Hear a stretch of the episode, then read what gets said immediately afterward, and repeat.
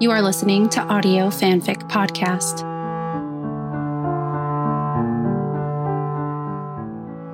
A Little Love by Only the Inevitable on AO3. Rating Teen and Up. Chapter 3 Redemption.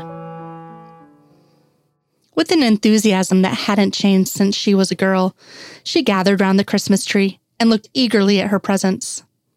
Does it matter which one I choose? she asks, turning around to Mulder, who was sitting on the edge of the bed nearest to her.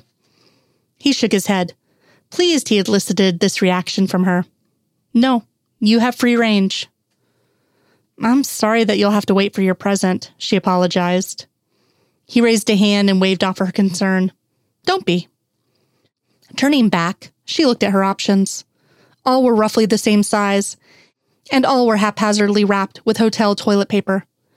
She could see the yellow legal paper Mulder had used for the tree topper peeking out of one, so she grabbed it and walked over to sit next to Mulder on the bed. She looked at him and sent a beaming smile at him in excitement, holding it to her ear while shaking it. Careful, it's fragile, he joked.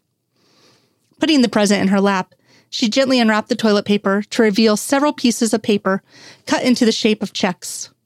She turned to him with a questioning gaze, but instead caught him staring at the skin of her shoulder, revealed by the collar of the shirt sagging and showing the area where her bra strap would normally be turning away so he, hopefully, wouldn't feel caught. She turned the sheets over and saw he'd somehow put together a faux coupon booklet. Written on the front in his rush scrawl was the official Mulder Book of Coupons. Then at the bottom was a poorly drawn copyright logo with the words 1999 Fox Mulder Productions, redeemable by Dana Scully only. Thank God. I was so afraid I'd get an unofficial bootleg, she joked, letting her fingers touch the pen indentations.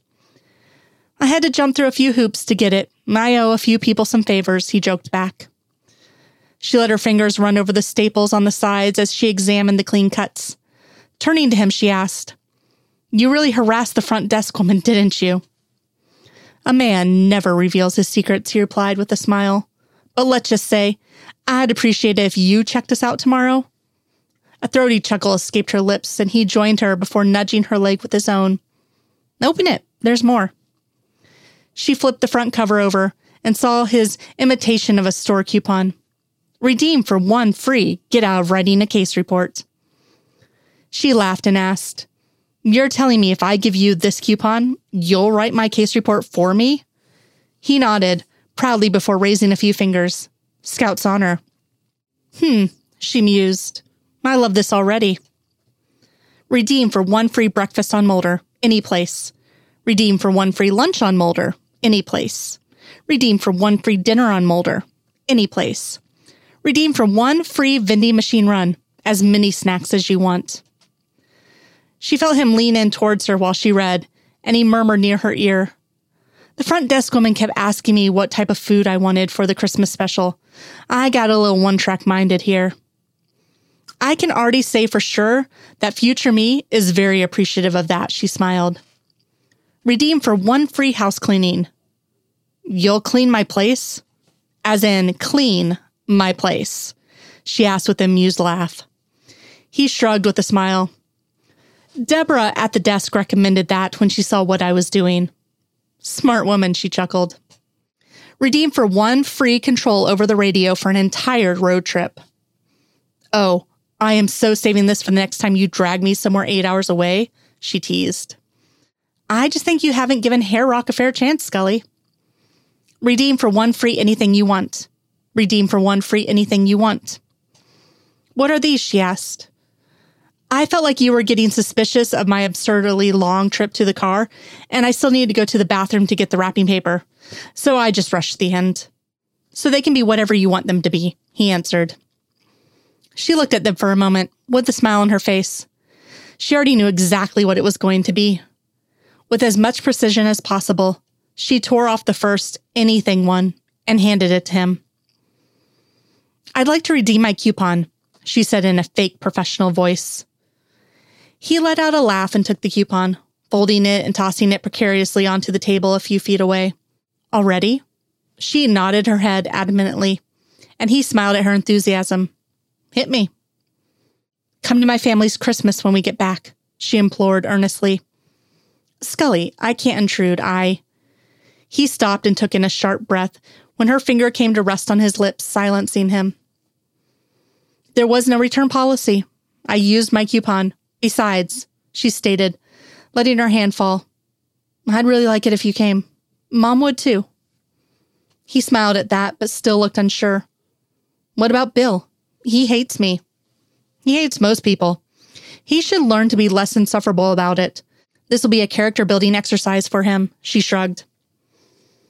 Thank you, he murmured, looking at her like she just absolved him. No, thank you. You didn't have to do any of this. Just one aspect would have been nice, but still an unnecessary gesture. You did this all for me, she told him appreciatively, looking around the room at all the evidence of his love for her scattered amongst the usual hotel adornments. Because that's because that's exactly what they were. I just know how much the holidays mean to you, he shrugged. She looked at him with focus and intensity.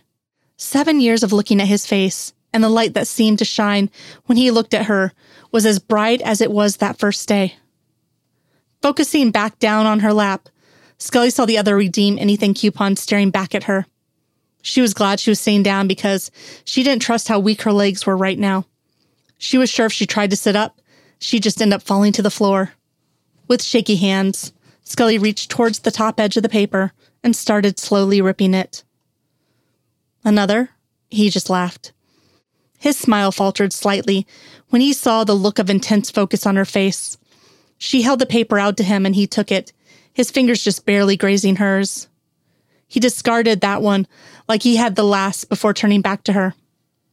Your wish is my demand, he promised.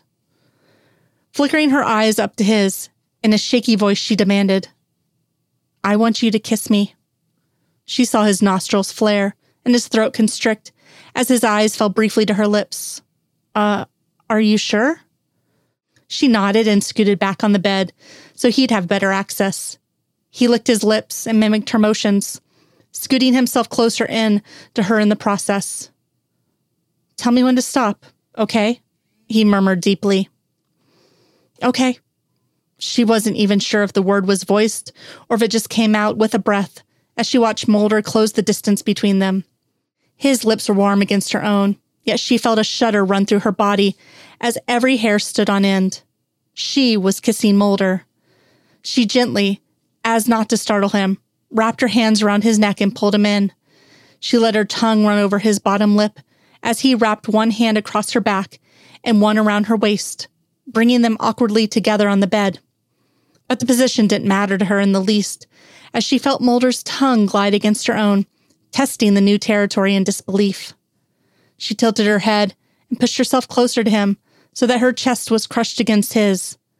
The hand that had been on her back slid up into her hair, and his thumb ran back and forth over the nape of her neck as he settled there.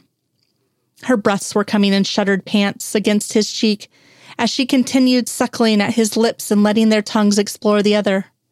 She wanted this kiss to last forever. She knew they'd have to take a breath eventually, and she knew he'd let her kiss him again.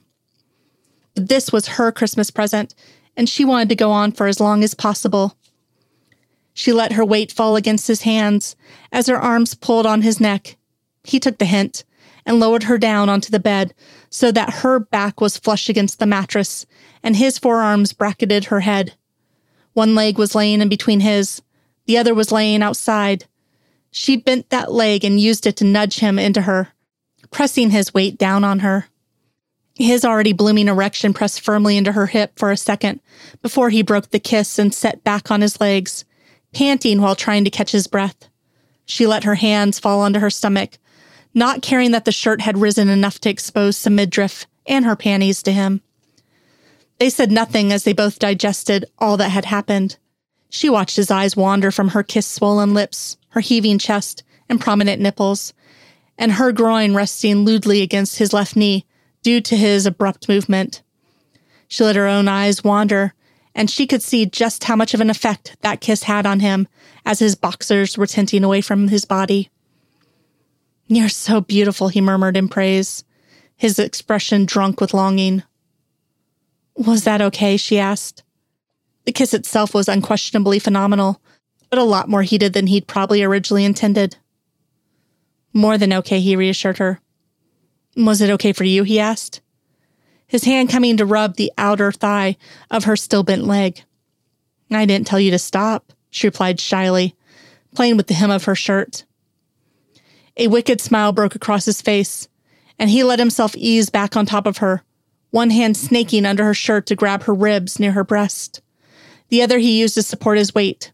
He kissed her again, and it was as electric as the first time. She let her hands wrap around him the best they could, so she could rub up and down his back soothingly, feeling how his muscles worked underneath the taut skin. Scully wasn't sure how long she'd drag out this coupon, but she was sure Mulder would have no complaints if she kept cashing in. She knew they were planning on trying to be on the road in a few hours, and that they were already exhausted from the drive here. But she already felt like she was at home just from being in his arms. She had no intention of trying to leave anytime soon.